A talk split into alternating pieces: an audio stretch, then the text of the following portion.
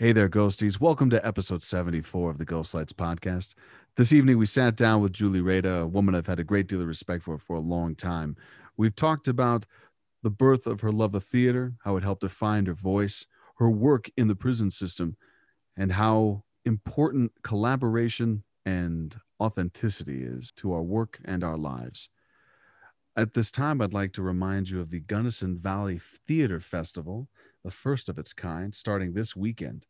They have a film debut, improv with Creede Repertory Theater, plays like Much Ado About Nothing, and Almost Maine. For tickets and information, please visit westerntheatercompany.com slash gunnison dash valley dash theater dash festival. Now, Dan, give us War by the Hypnotic Brass Ensemble.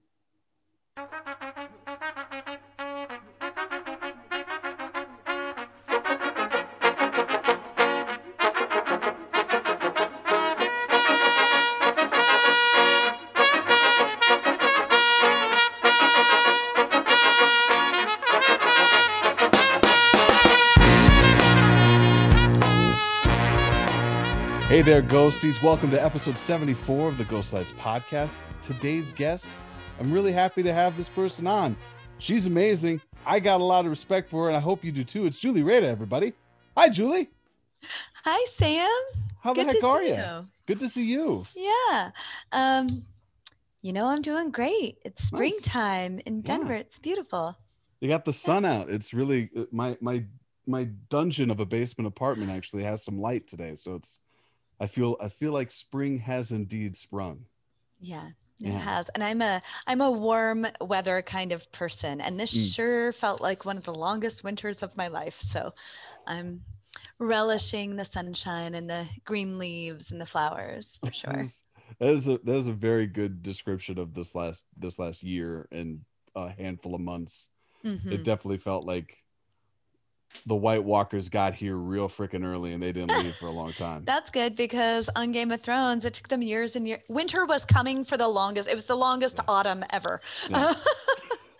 By the way, what a terrible like uh, family motto to just live in that type of anticipation of dread for your entire lives. yeah. Yeah.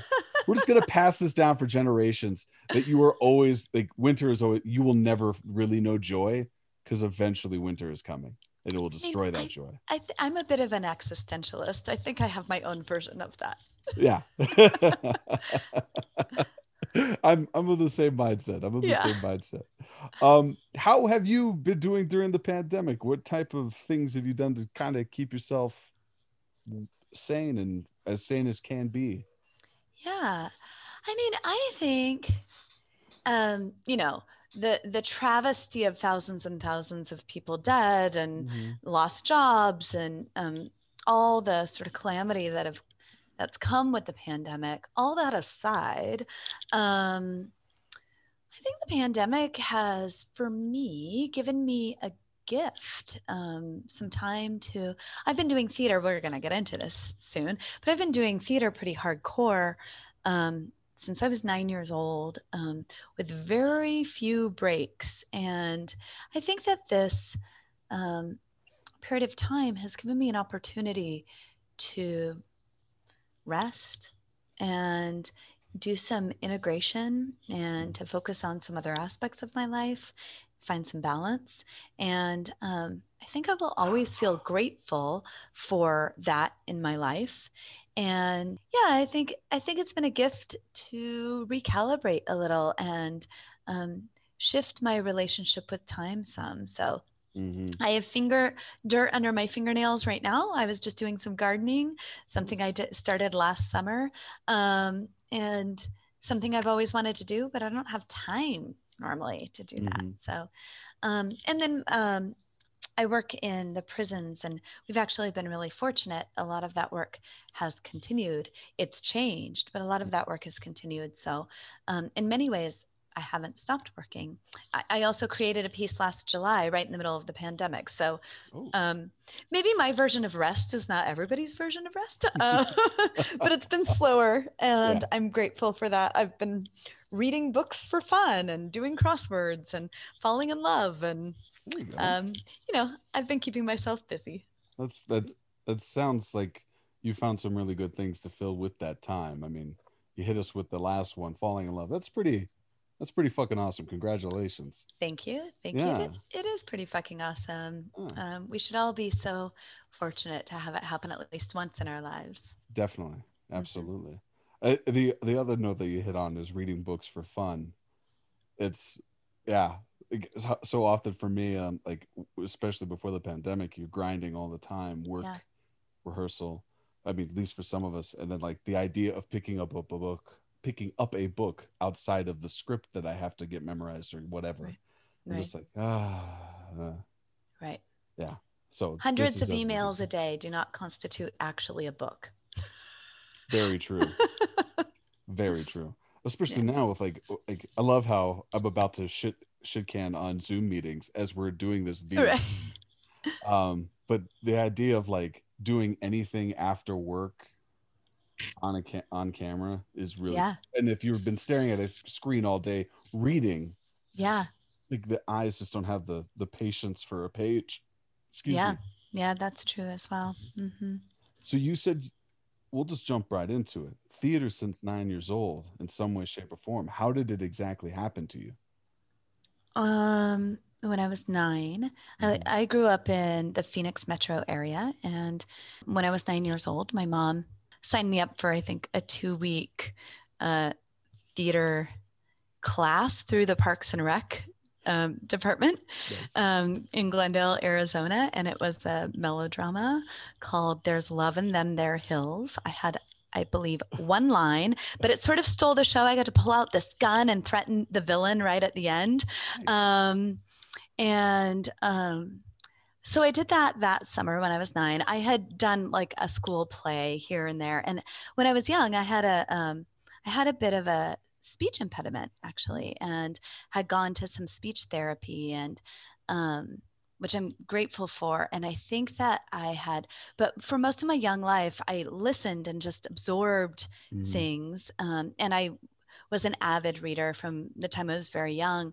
And I think that there was something about theater that expression was ready to just sort of bubble out of me. And then um, the following summer, um, my mom, I loved what I had like caught the bug, as they say. Mm-hmm. And um, so when I was 10 years old, my mom signed me up for a number of summer workshops at um, a theater called Theater Works. Um, there's multiple Theater Workses. Mm-hmm. Um, and it was, um, it's like a, it's a community theater, but with like some equity contracts and such. I mean, it's like semi-professional.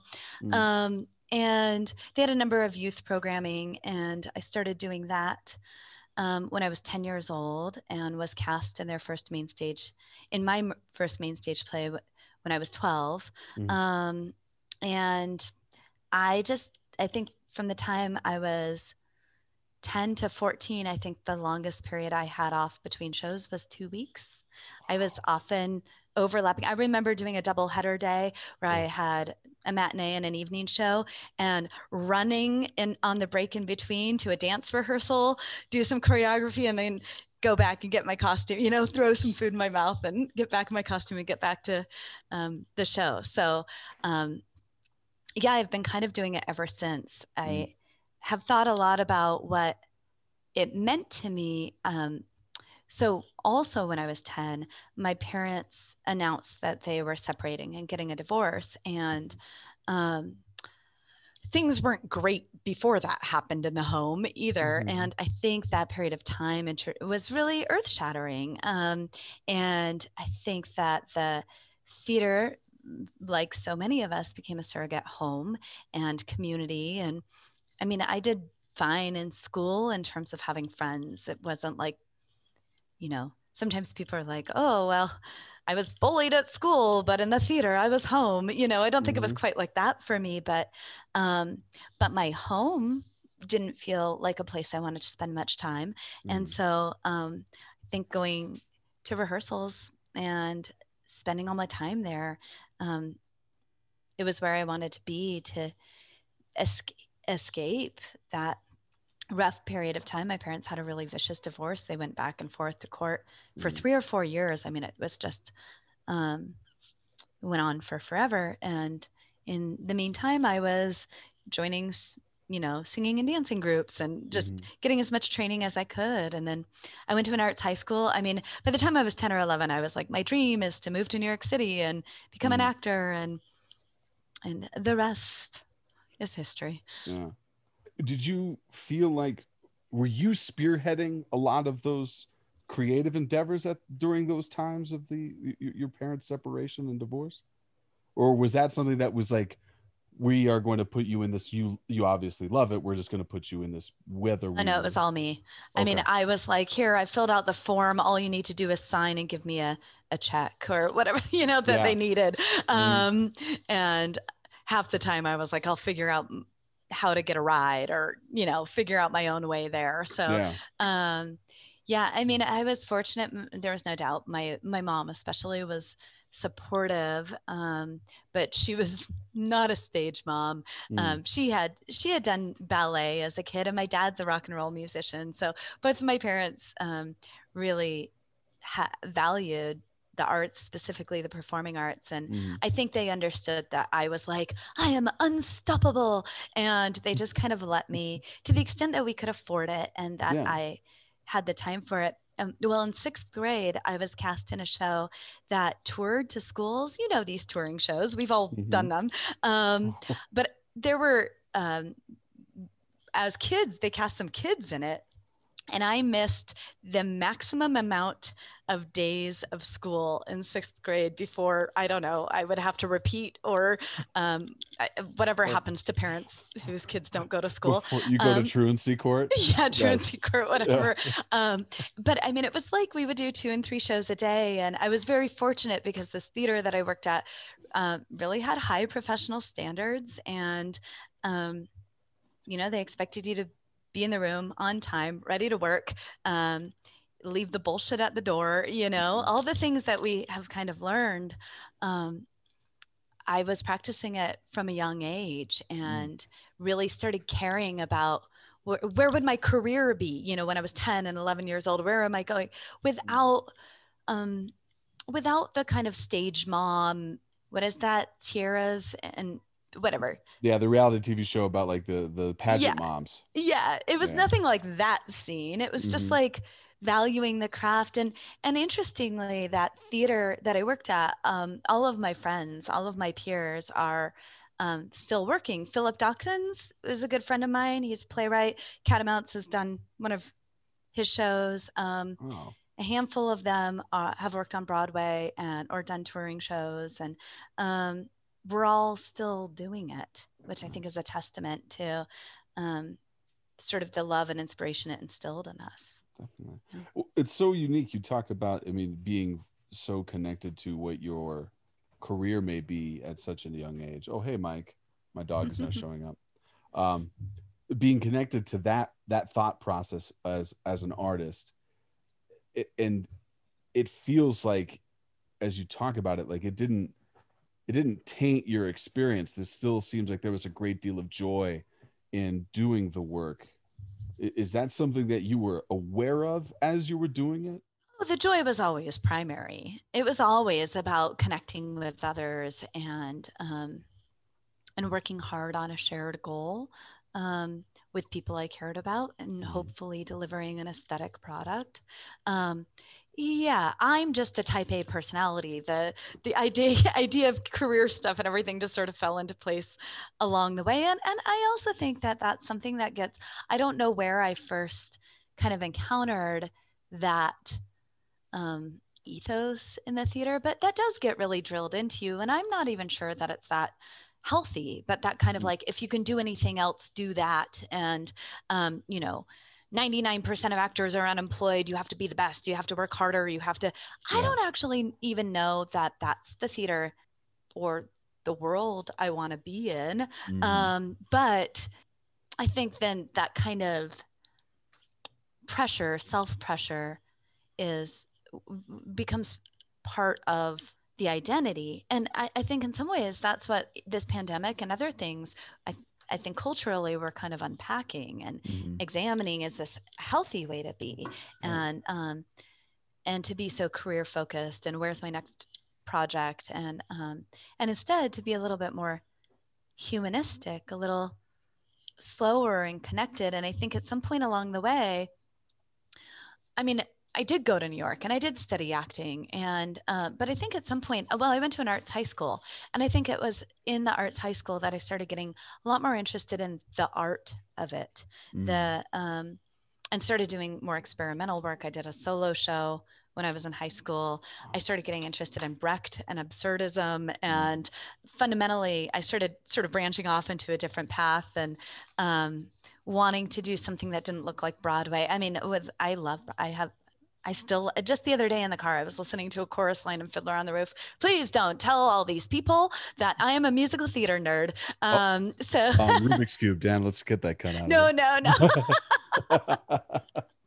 um, I um, yeah, I am. Uh, you know, I have much respect and love for Broadway and, and musical theater and uh, grew up doing it. And I think somewhere along the way, I got interested in developing a voice that might look or feel a little different than that. And that happened early enough that then um, I think it's always been about the joy and the creative experiment. Mm. Yeah. No, it's re- that's really cool. I'm, I'm, I'm glad that you brought up your voice. It was one of the things that I was excited to have you on for because I find yours to be a very unique theater perspective.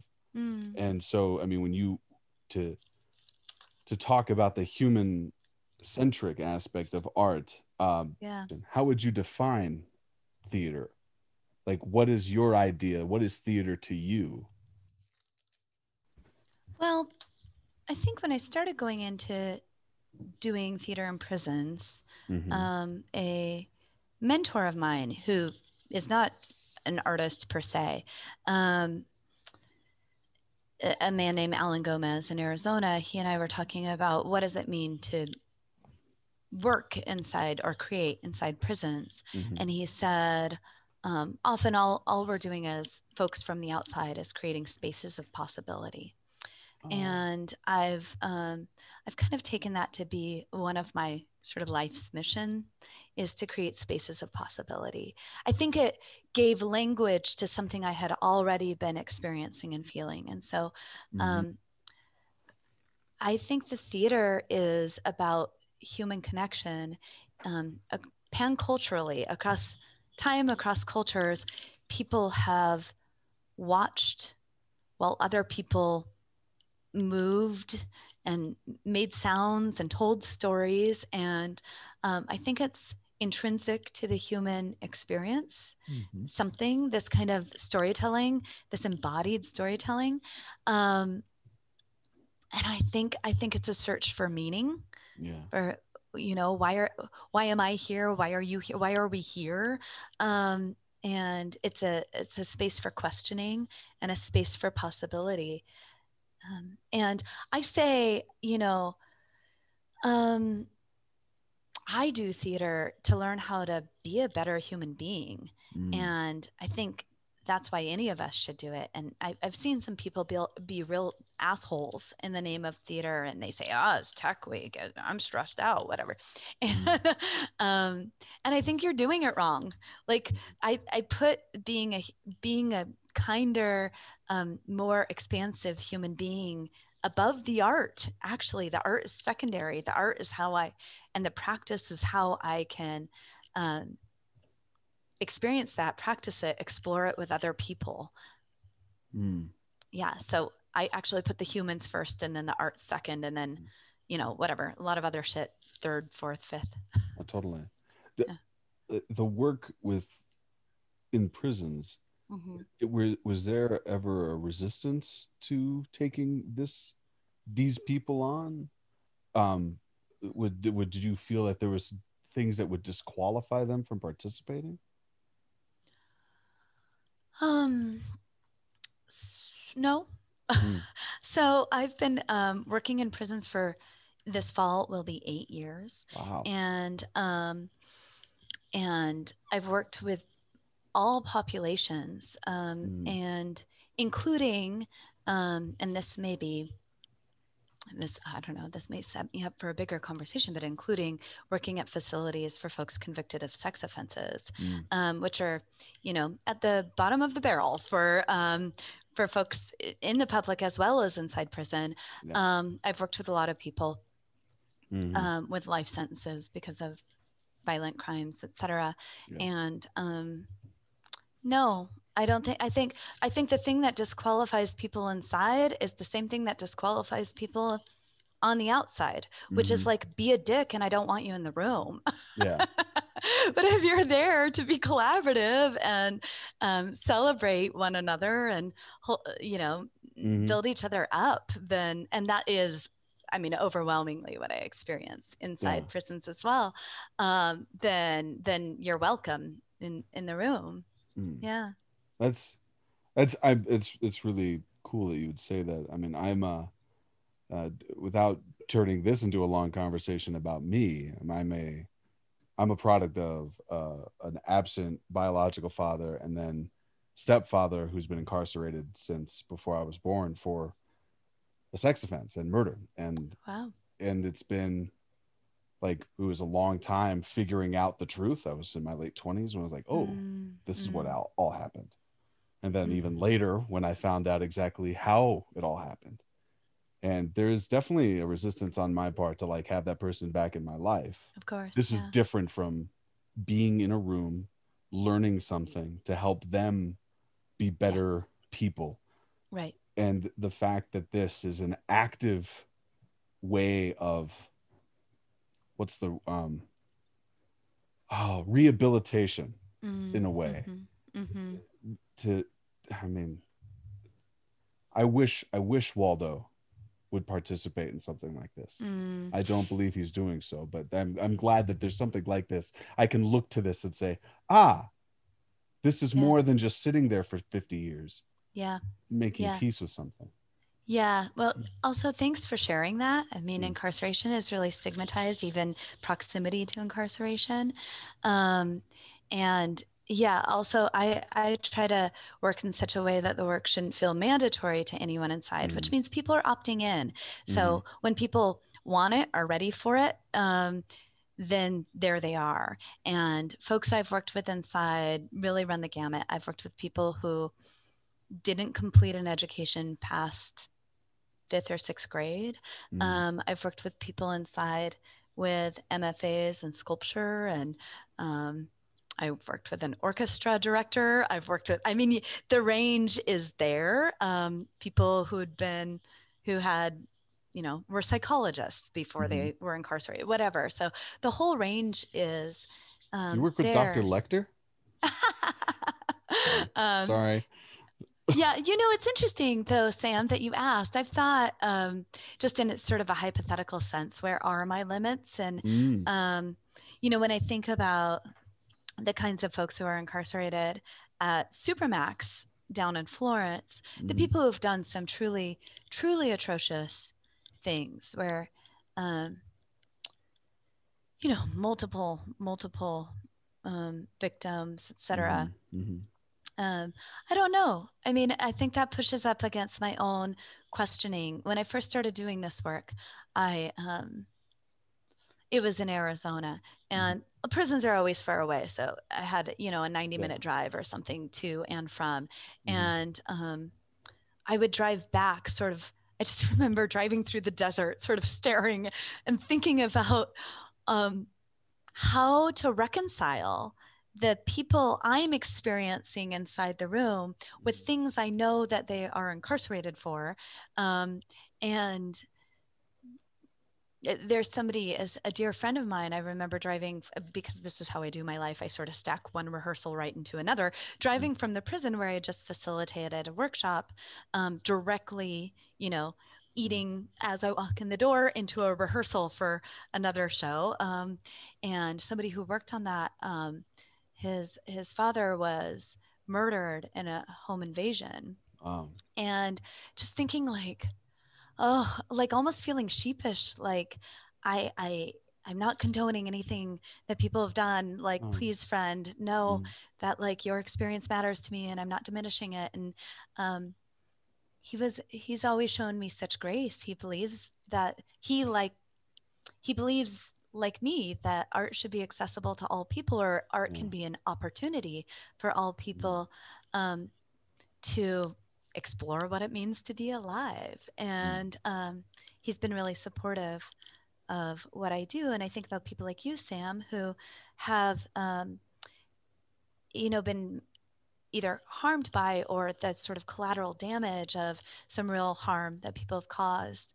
Um, and I think it's um, it demonstrates a lot of um, grace and capacity to also value the work inside that it's not this sort of punitive you know oh they should all you know whatever rot and you know um, so and also you should know i'm happy to listen and talk with you sometime more about this if you want to Mm. um, because I, I certainly have grappled a lot and and then i think i would be remiss if i didn't say that um, there's there are people inside who've made some really terrible choices and had Mhm. agency about those choices and we also live in a grossly unjust system that Mhm. disproportionately uh, criminalizes black and brown people Yes. cetera. and um, people are sometimes the victims of their zip codes and Mhm. crushing poverty and sometimes they find themselves wound up in the system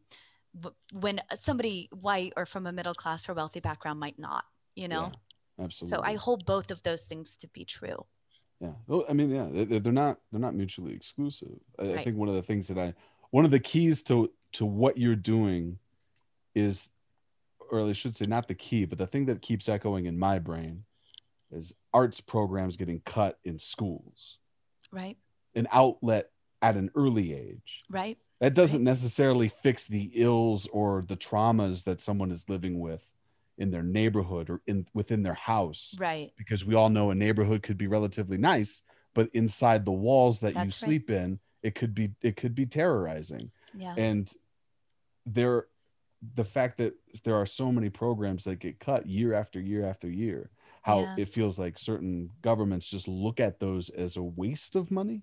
Right Right. whereas they feel like investing into the prison and indust- super industrial complex is a is a good investment. Right. Um at least an investment that won't hurt them in the future.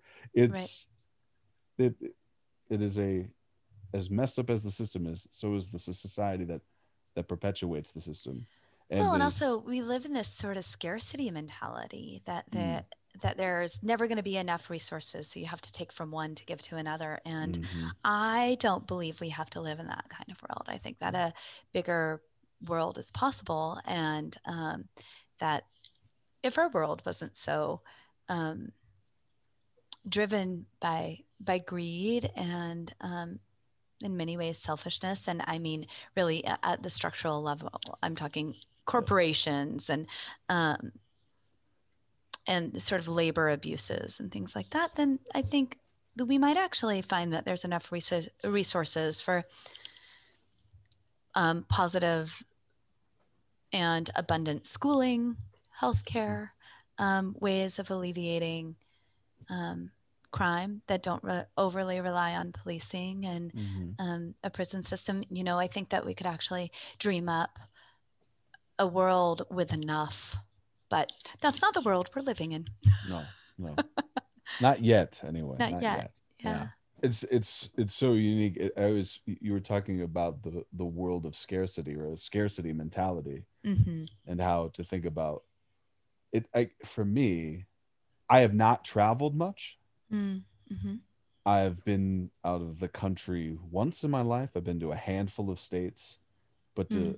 it took it it without making this sound overly poetic it took theater for me to see that there are other worlds and then to realize that one person's story is actually a lot of can be a lot of people's stories and it doesn't Mhm. matter whose lens you're telling that story through it's Mhm. i mean uh, when we're talking about representation which is something that we haven't brought up but we don't necessarily need to go down this road but i mean like Mhm.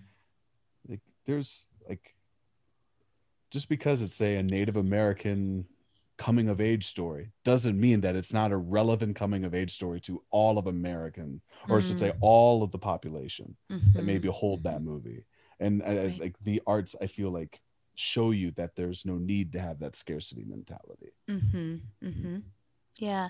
Yeah. And I also think uh, another point embedded in what you're saying, Sam, is that um, there are ways that this specific story, the small story is the bigger story, right? And is mm-hmm. the universal. And I think you have to be very tricky with ideas of universal when, um, especially at a time when we're, we're really conscious of not, because for so long, right, the white cisgender male mm-hmm. heterosexual mm. was the default and assumed yeah. to be the the universal for everyone and of yeah. course it's not um, but i think to your point if we had um, an abundance of stories all along then we could see how the specific story of in your example you know a native american young person coming of age mm. that we could see ourselves inside it kind of regardless of our background without taking away from the specificity and the um, the lived experiences that go along with that particular identity. Mm-hmm. Absolutely. Yeah. yeah. Um, so to, to backtrack a little bit, you, you took your education um, and you went off to New York and studied there. Yeah. What was that time period like? How did that start to shift your perspective on what you were doing? Yeah, theaters. Um, theater in New York is a mind fuck. I think anybody who's done it can probably agree. Um, and um, I, you know, I mean, I know so many people who move to New York to do theater and they become really good servers in restaurants and never have time to do theater or um, theater makers like myself, people who are doing kind of grassroots work or independent work mm. um, who have all of these ideas and can't rent a space to hold a rehearsal. It's just so um, exorbitant there. I went to, um, well, this is probably just not very interesting. Um, I started at Boston. I, I got a scholarship and went to Emerson College okay. um, in their uh, acting conservatory program. I left for a variety of reasons after one semester. Um, fell in love. Um, and um, my grandmother was dying. Um, she kind of helped raised me. I spent some time with her and I just worked a lot. My family actually, I'm a first generation college student and I didn't really mm. know what to look for in a college. Um, my family didn't really have a lot of funds for it. I just pretended they did and tried to do it anyway and take out a bunch of loans. And um, yeah, I kind of did college through trial and error, which is mm. not recommended and is very costly and time consuming.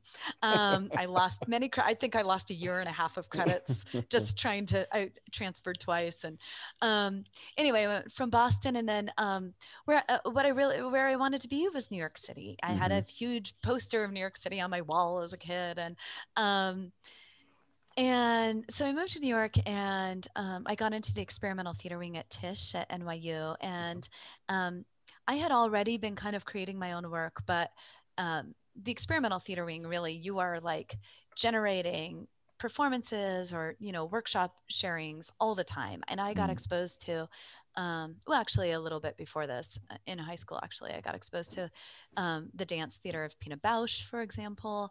And, um, you know, like Merce Cunningham and performance artists and Vito Acconci and um, these really like wackadoo. I read Karen Finley's memoir when I was in high school, these really bizarro performance artists and um, moved to New York and, and started doing that kind of work, creating my own pieces. The studio, I loved my studio because the studio windows would only open six inches because they had had so many students go out on the ledge of these windows and create performances out on the windows. and, um, and they, out of sheer liability sake, they made it so you couldn't get out on the ledge anymore.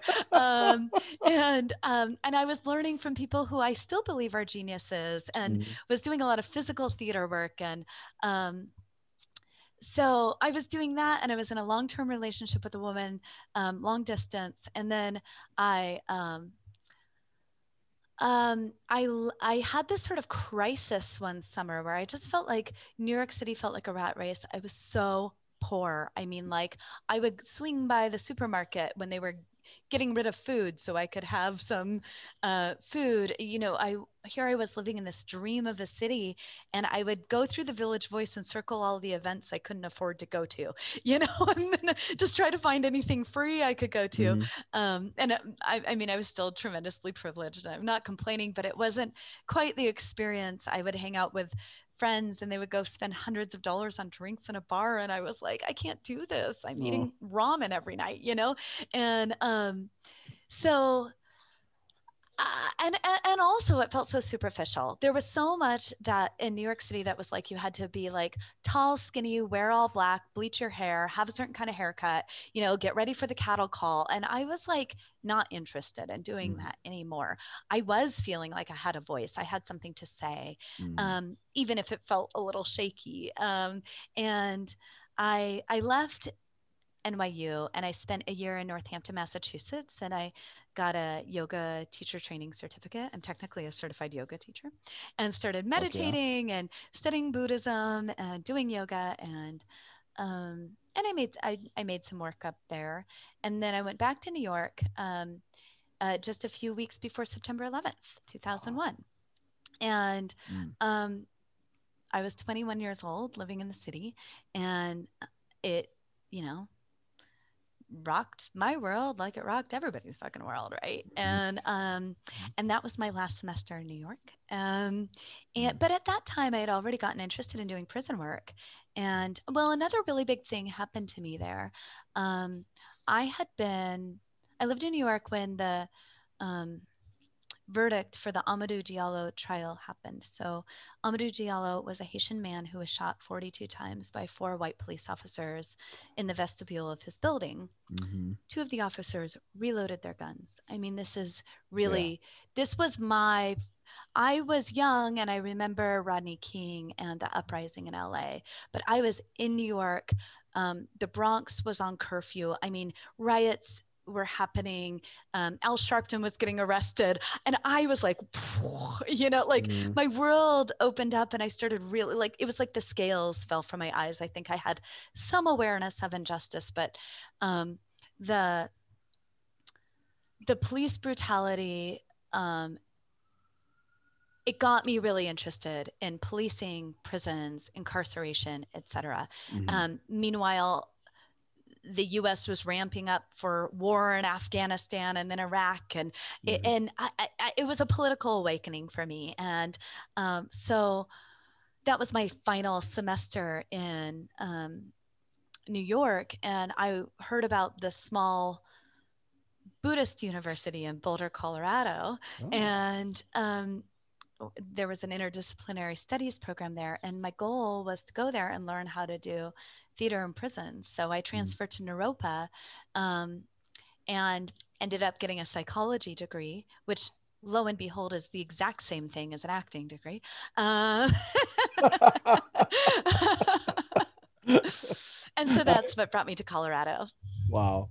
Yeah. It's so funny, Britt. That's where I started. I started in psychology. I Yeah. psychology for a full year and it was like, no, there's Yeah. nothing for me. And then yeah here I am, theater degree. yeah And yeah, it's just anyway. yeah. I mean to me i think that the kernel is the same. I am like i'm a a um, dangerously curious human being.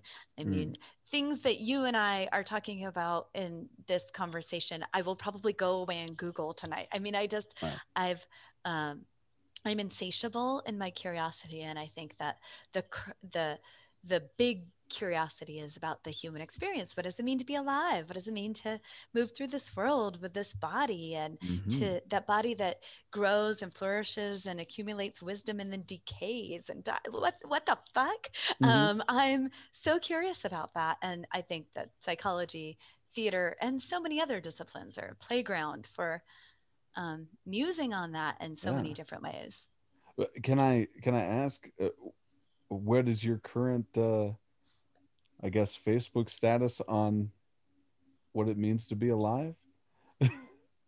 it felt like your meaning of life, I guess, if we were to just like put it into a tweet.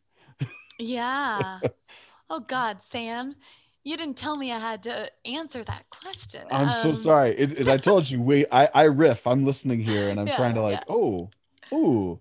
um Because I can tell you right now, my meaning of life yeah is you tell me yours and then i'll revise from there Um, I was telling a friend, I was telling a friend today, in fact, I uh I got a dog in October mm, hmm and I was like, i remember when you posted about that yeah yeah, I was like, holy shit.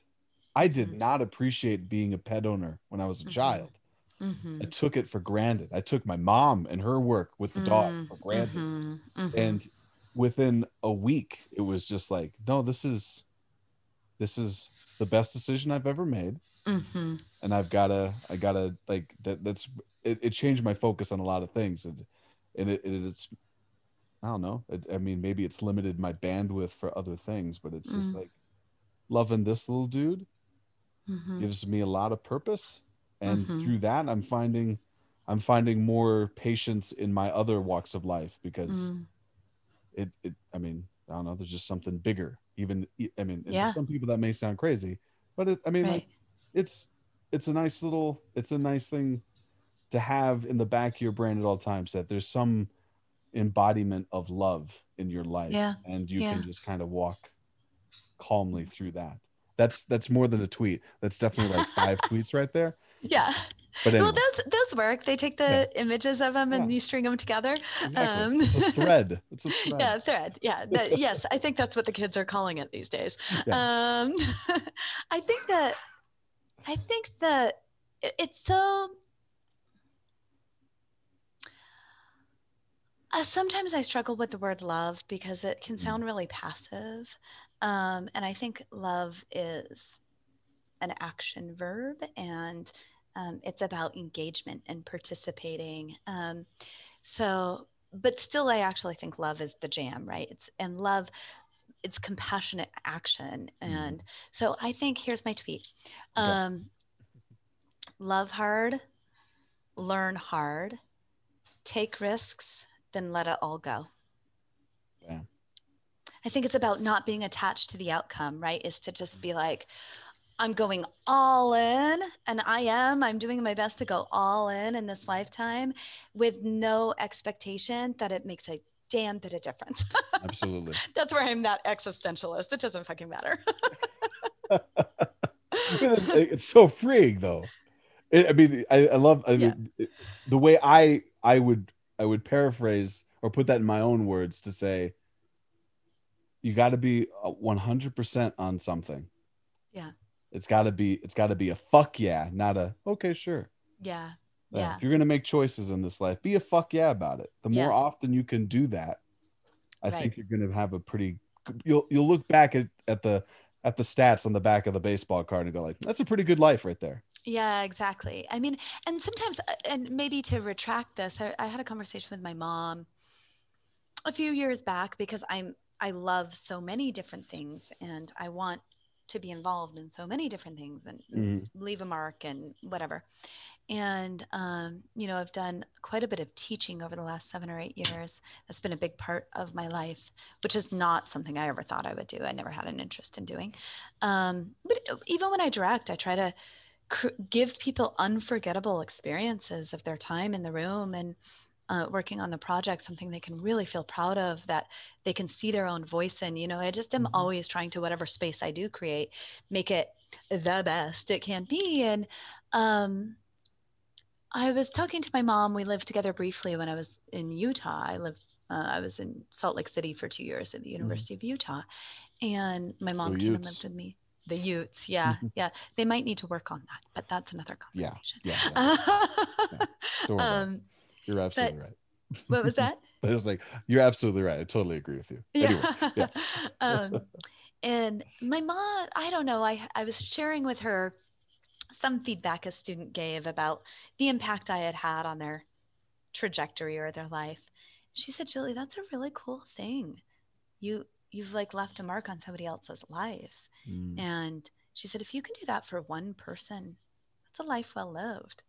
And think I've been fortunate enough to find my way into spaces where something about the time I've spent with other people, they've carried into the rest of their life in a positive way. And um,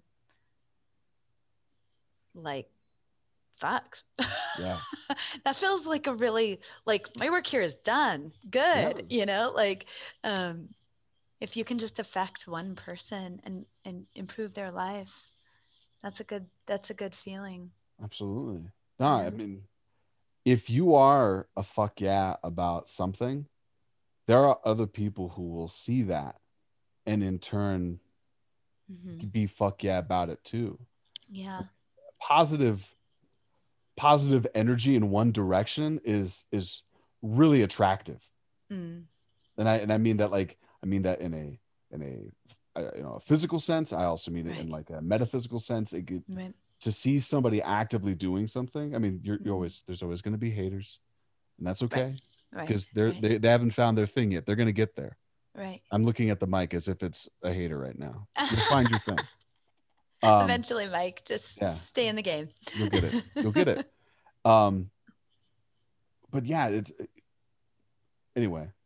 I yeah. said what I said. Yeah, it just it pulls people in, and mm-hmm. when you when you're a teacher, mm-hmm. bringing that type of energy, the learning that can happen, that people get out of their way to follow that pursuit. Like I mean, it's it's it's one of the reasons why I hated college so much. It was all lecture based. It always felt mm-hmm. lecture based. And mm-hmm. it felt so distant. It never felt like the teacher actually cared anymore. Mm-hmm. They might have, but I wasn't getting them at a time where they still mm-hmm. wanted to be a part of that work. Right. You know, and, and again, we can talk about how it's maybe because they're trying to write a book so they can keep their tenure or whatever. Yeah. Yeah. yeah. But anyway, mm. it's when when they are passionate people follow and then that yeah. they do remember that yeah yeah mm-hmm. yeah this has been a really fun and an inspiring conversation before i do a sign off here i do need yeah. to ask you something important that came up a while back you're yeah. talking about ramen what are your four favorite flavors of, of ramen Oh, I can't eat it anymore. Oh, you can't. Yeah, oh, and I also have been a vegetarian for a long time, so I always just ate the vegetable ramen. But sometimes oh. I would oh. add, um, yeah, I have celiac. I can't eat ramen. Oh um, no. Yeah, I mean, I'll eat anything with a rice noodle or something at this there point. But um, yeah, just the vegetarian stuff. I mean, as a kid, I ate the beef and the chicken and oh, whatever. But um, do you worry we haven't done enough theatery talk? I feel like I've talked about. Oh my god. No, I mean, I, we can talk. Well, let, here before we go, I gotta ask you. Duh, I had Brian Freeland on like three yeah. episodes ago. Yeah. What was your time with Lida? How did that begin? What what inspired yeah. you to take the reins there? Oh, well, I mean, Brian is uh, Brian and I talked on the phone today. He's a nice. dear friend and a mentor of mine, and um, and truly one of the more uh, visionary people I've ever known. And I think any anybody who's listening to this who knows Brian, um, or ever worked with Lida knows that Brian has a mind like no other. And um, so, gosh, how did that come to be? I don't have any I'm not good at concise storytelling. Um, it's fine. It's perfect yeah, for podcasts. Yeah. So, um, um, I had seen a few Lida Project shows. I mean, I've been interested in experimental theater, and there wasn't like a whole lot of that going on in the early 2000s. And actually, I auditioned for a show um, Iphigenia crash lands, falls on the neon shell that was once her heart by Caridad Svich. And, um, and then I auditioned for another show, which was um, a gender reversed taming of the shrew. And I, um, I ended up doing the Shakespeare at the time. Um, and since then, Brian was like, "Oh God, I remember you." Like I withdrew myself from the casting process for mm-hmm. Iphigenia, and he was like, "Oh, Julie Rada, I wanted to work with you then." Like you left an impression and i remember in that audition I would I climbed under a chair i was flipping things over i mean i just sort of like um, i did things you're not supposed to do in auditions which is probably why brian liked it um, and anyhow so um, that happened and then in um, I think it was 2005 or 2006 was the mm. inaugural season of the Boulder International Fringe Festival, and um, I was friends with all those kids. I actually I I did some really like administrative support and volunteer work to help get it launched, nice. um, and I entered into the lottery and um, was um, selected for a performance I, at the dairy i was in the east theater at the dairy and i developed a solo show i was i think 26 at the time and i was mm. scared to death i didn't know how to for myself design a rehearsal process. I broke into the dairy at night to rehearse, and I lived right across the street. Um, mm-hmm. and I broke into Naropa at night to rehearse. Um, nice. um, and yeah, I did this hour long performance. I had a, a media designer, had video in it, and I had a live musician um, who was becoming my girlfriend at the time. Um, and nice. she like played drums on my body. And um, anyway, it was called My Burning Tires. And um, I, I had a, I was fortunate to get a really um, good production, uh, I'm sorry, promo image. Mm. And it got on the cover of the I don't remember. I think it was the Denver Post's um, oh. arts and culture section, just my face. Mm-hmm. Um, mm-hmm. It was just good shot, you know? And um, so I got good publicity. Brian Freeland came and saw that show. And um, so he was like a little bit of a super fan at that point of what I was doing. And I was a fan of his. And then um, there were auditions for Manson Family Values. This was the remount of Manson Fam- Family Values. So mm-hmm. um, I wasn't in the original cast. Um, and so I went and auditioned for that, was cast, and it was um, a tour. So we spent three or four weeks in London. And then we also did a tour of the southern United States down in Austin and Atlanta.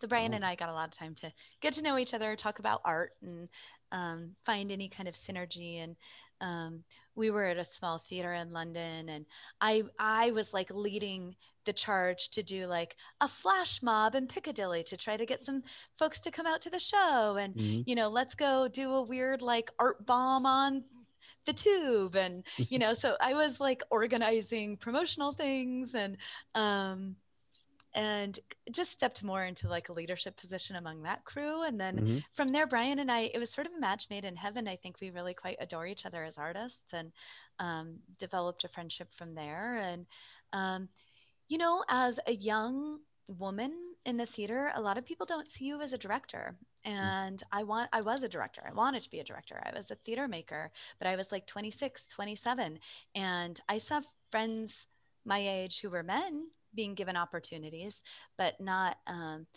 you know, I have a high pitched voice. I, um, I'm small, I'm diminutive.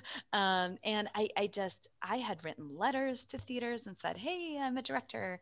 Um, I'd be interested in working with you, maybe as an assistant director. Da, da, da, da. and it, it, never went anywhere. But mm. Brian, um, saw me as an artist and as a director and he multiple times said I mean, the bindery where we were next to the Mercury Cafe for so long mm-hmm. um, really was my sandbox. And he saw me um, do the work to clean it, hang lights, um, change the toilet paper, clean the toilet, you know, anything that needed to be done, do the box office. I did it. I mm. painted, mm. I built things um, and designed things. And um, he said, you know, here are the keys, kid, do something good with it. And yeah. gave me some opportunities. Um, I mean, to have space and um, a producing body to kind of cut my teeth and hold auditions. And um, I mean, Karen Slack was in the first thing I directed for the Lida Project. And um, there were a number of other incredible artist who intimidated me and um, and I didn't feel like I knew what I was doing. So uh, I wore black every day of rehearsal and I thought then they'll take me seriously. And to this day I wear all black at least on day one because then I think well I'll seem formidable. Um,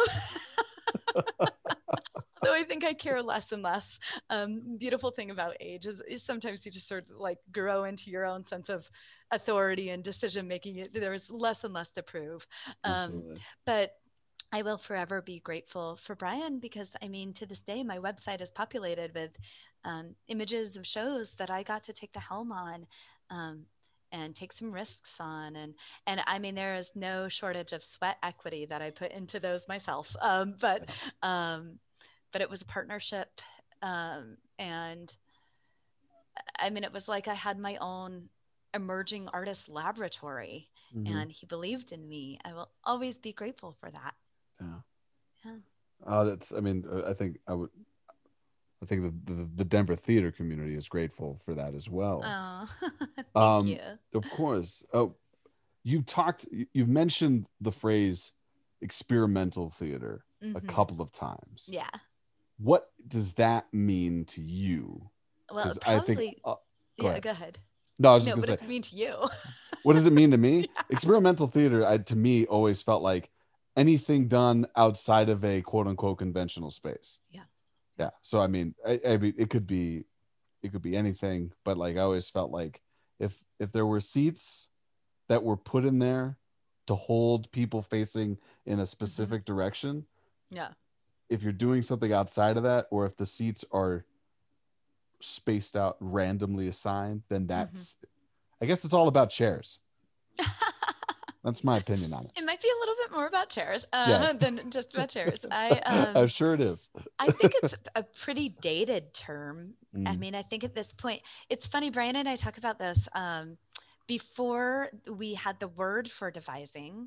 we were creating original works starting with no script with an ensemble. We called it developmental theater, like the idea that we were developing something together. Mm-hmm. Um, and then devising kind of came into the lexicon. And then um, similarly, I was I did a piece in when was that? 2007, 2008. I did a piece that um, only a decade later, or maybe five or six years later, I decided to start calling immersive. I called it environmental.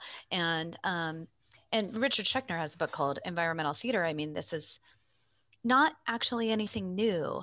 We have it's it's um it's hot right now, but it's not actually new. I think mm. um I mean depending on how you define immersive or site specific, this shit's been happening for centuries and um yeah, so how do I define experimental? Um for me, when I am calling something experimental, it means I'm actually walking in with an experiment. I usually am thinking, now, I um, went to an arts high school. So my science education goes to about eighth grade. Um, and then I went to an arts high school and a, I mean, an arts college and then Buddhist college. So um, I love science, actually. I appreciate science. I thought I was going to be a scientist as a kid. Um, mm. But um, anyway, scientific process, right? You like start out with a hypothesis and then you set up an experiment in order to test that hypothesis.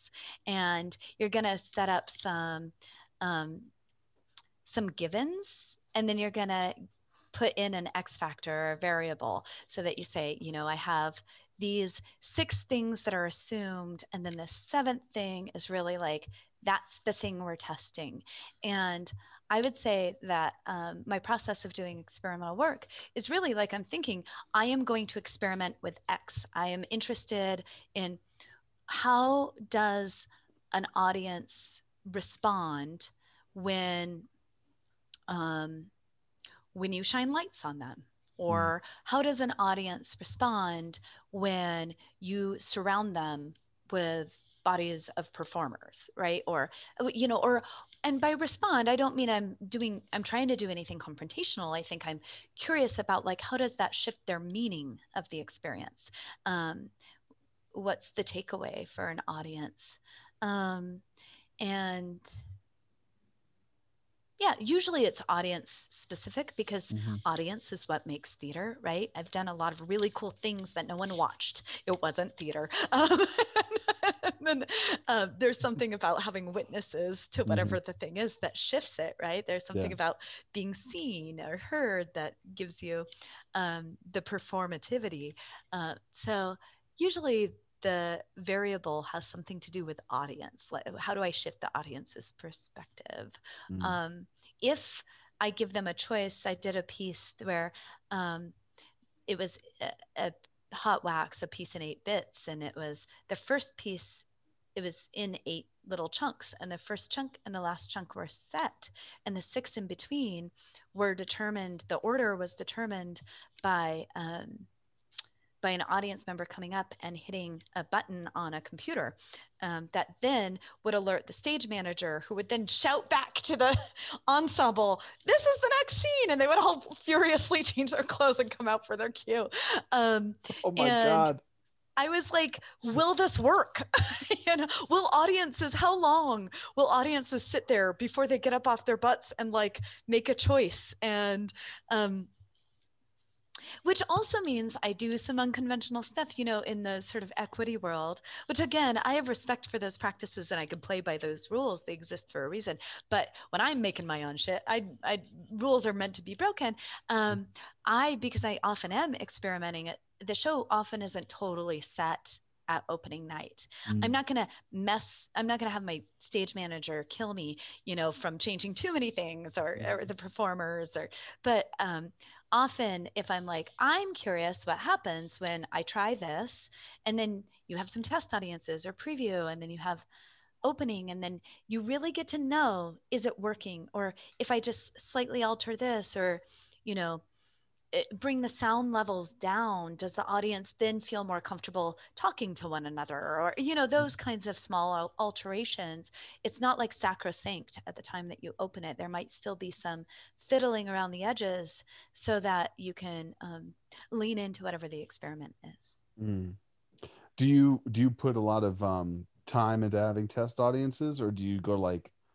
I I've, I feel comfortable like as the work that I've done with the catamounts. I feel like with our immersive stuff, there's like one to two nights, and then yeah. boom, Listen, Sam, when you're yes. doing experimental theater, mm-hmm. um, you're lucky to get an audience on opening night. You don't want you don't want to exhaust all your 14 friends who will come all yeah. on your test audience. yeah, that's true. no, normally I, I, you know, and that's why um, sometimes it's hard because if you're trying to do something that really fundamentally requires large groups, mm-hmm. um, you ha- still kind of have to mock it up. I mean, sometimes my test audiences are just a handful of people, but informed people mm. who can imagine how certain things will work and still can give me feedback on the effectiveness of things. But um, no, I mean, I don't. Um, I listened to some of Brian's conversation with you. I don't think he talked about this, but um, anybody who listens who's either attended or um, been part of a Lida show knows we really did have the um, the bar fight equation pretty often where um, if the cast can't lose in a bar fight call the show mm. um, you always want to be outnumbered by your audience yeah and um, we had some we had some pretty tiny we'll call them um, micro performances um, with the Lida project i'm uh I, this this might get me fired but uh it happens it happens in main stage like quote unquote traditional theaters too. We oh, did the course. I mean we did the catamounts with like or not the catamounts. We did the Kentucky cycle, sorry, the Kentucky mm. cycle at vintage. Mm-hmm. Like 22 actors. Yeah. To a house of 3. Oh yeah. yeah. Including my mom. That's the kicker. And you're and you're just but you're like, hey, can we just cut this and just go to the bar now? just should... save ourselves a lot of sweat and maybe yeah. a load of laundry. Like, it's probably just we probably just go right. Well, you can't because it's a two-parter. Oh. oh yeah, yeah. Well, there's more people coming at night, and so then like another three. That's six. Uh... Yay! Oh, this is so great. I can I can hear them swiping on their phone. Oh God. I've been there. I yeah. just did this show this last summer. Um, it was in a um, uh, what am I thinking of? Storefront. Mm-hmm. So I was behind glass and it was a solo show and everybody was socially distanced outside. And um, it was a move, a dance movement piece. Um, and um, it was so interesting who showed up for that piece. And everybody was just outside on the streets, on the sidewalk, which doing that kind of work talk about X factors, anything can happen. You know, people yeah. come by with their music blaring and ruin a moment or whatever. Um, but on the last night, I don't know who some of these audience members were or got out. And um, there were some girls who showed up. I mean, this is the middle of the pandemic too, right? What? There wasn't a lot to do. Um, there were some girls who showed up, three or four of them. They brought camp chairs, a few bottles of wine. They sat down right in front of the windows. They were like ready. um, I'm doing like a weird experimental movement piece about death. I don't know that this is like happy hour fodder, but okay. well, that's no, that's a perfect pairing with a Pinot Noir out of the box. Yeah, I mean, yeah it was definitely like a Chardonnay or something like oh, this. Okay. Oh well, then it, it, must have been daytime theater. yeah, yeah. you know, I remember doing a piece once where somebody got out some floss. They were in the front row and started. I was like, really, oh. right now, good, yeah. Oh yeah. no. That's not the time. Like I'm not glad not for your friends next to you. Not for we can see you, you know. Yeah. And yeah, this is not TV. I did dinner theater once in high school, and there's some crazy shit that happens in dinner theater. I, I did a Plaza Suite with Neil Simon's Plaza Suite in high school, and um, and I played the anybody who knows that piece. I played Mitzi the bride who was uh, locked in the bathroom, and I played the um, secretary in the first act. And um, I know, my God, people, who, dinner theater people who are like not used to, they're not theater audiences that have all of this sort of culture pill training that people get. And oh, it was amazing. I actually loved it. You know, people would be like, girl, get out of that bathroom. You got a husband waiting for you, just screaming at me. Like, uh, meanwhile, there's a whole scene playing out. And just um, people put their babies up on the stage while they were eating. Oh, the meal comes. They took the car seat with their baby and just put it up on the stage. We just walk around the baby. Uh, okay. sure, why not? You're just picking up the baby as a prop now. Yeah, yeah, or just like move it aside. We, I have a monologue right here. That's where my special is. Um, I don't know. Yeah. I don't know if these hot lamps are going to be good for the kid. I'm just yeah. going to kick them off the edge a little bit. Yeah, I mean, there... we could all share our, uh, you know, war stories. It's not oh, going to get man. very interesting, uh, but yeah. When you started talking about dinner theater, I just kept expecting someone to get up on stage to complain about the whole, the temperature of their chicken. Yeah, yeah, exactly. I, I, need a... to send this back. What does that have to do with me? I am in the middle of a monologue here. Yeah, I am acting. I'm doing art. Hello. Hello. Pay attention to me, not the yeah. not the chicken. Yeah. The dinner is not the point. The theater is. No. Listen, this is dinner theater. This is not like a five star die. Yeah. Oh man people audiences gotta love them gotta love them they give yeah. you so much to work with we've we've done a lot of ghostlight talk and what i mean by ghostlight talk is like my last question of the podcast what is the ghostlight you'd leave on for the next generation behind you that piece of advice hmm. that you wish you had before you started mm-hmm. Mm-hmm. Uh, i think it's i think there's something in there about creating a softer space mm-hmm. and how you a softer more tender space than how you've had a space with more justice space with more listening um, and to extend that to yourself as well mm-hmm. and then to others yeah yeah and then all that other shit i said no totally julie thank you so much for being a guest on this podcast yeah. it's been really really cool to have you on. Oh, thanks, time. Sam. It's Absolutely. been a real pleasure, and what a delightful thing you're doing. And mm-hmm. um, I mean, I know you were doing it before COVID, but what a shining light throughout too. And um, yeah, I'm all about community, and you know, that's this is one way we can build it to hear Absolutely. voices from folks around. And Colorado is the theater scene is full of really tremendous human beings, warm, friendly, um, kind people. Absolutely, absolutely. Yeah. I'm, yeah. I'm, I'm lucky they haven't forced me to stop doing this. I'm glad that uh, so many people seem to be keen on it to some yeah. extent. So that makes me happy. And yeah, and good for you. yeah, you. good for you. Good. Uh, congrats to you and Dan both. Definitely. I, We'll, we'll, gush about Dan after we stop recording this. He he gets it from me all the time, but I'll say it on the record just so we're clear. I love Dan, and the growth is a lot in part because of that man. Um, mm-hmm. Julie, thank you again so much for being a guest. Ghosties, she's Julie Rada. She is awesome. She is unstoppable. Now, Dan, do the damn thing.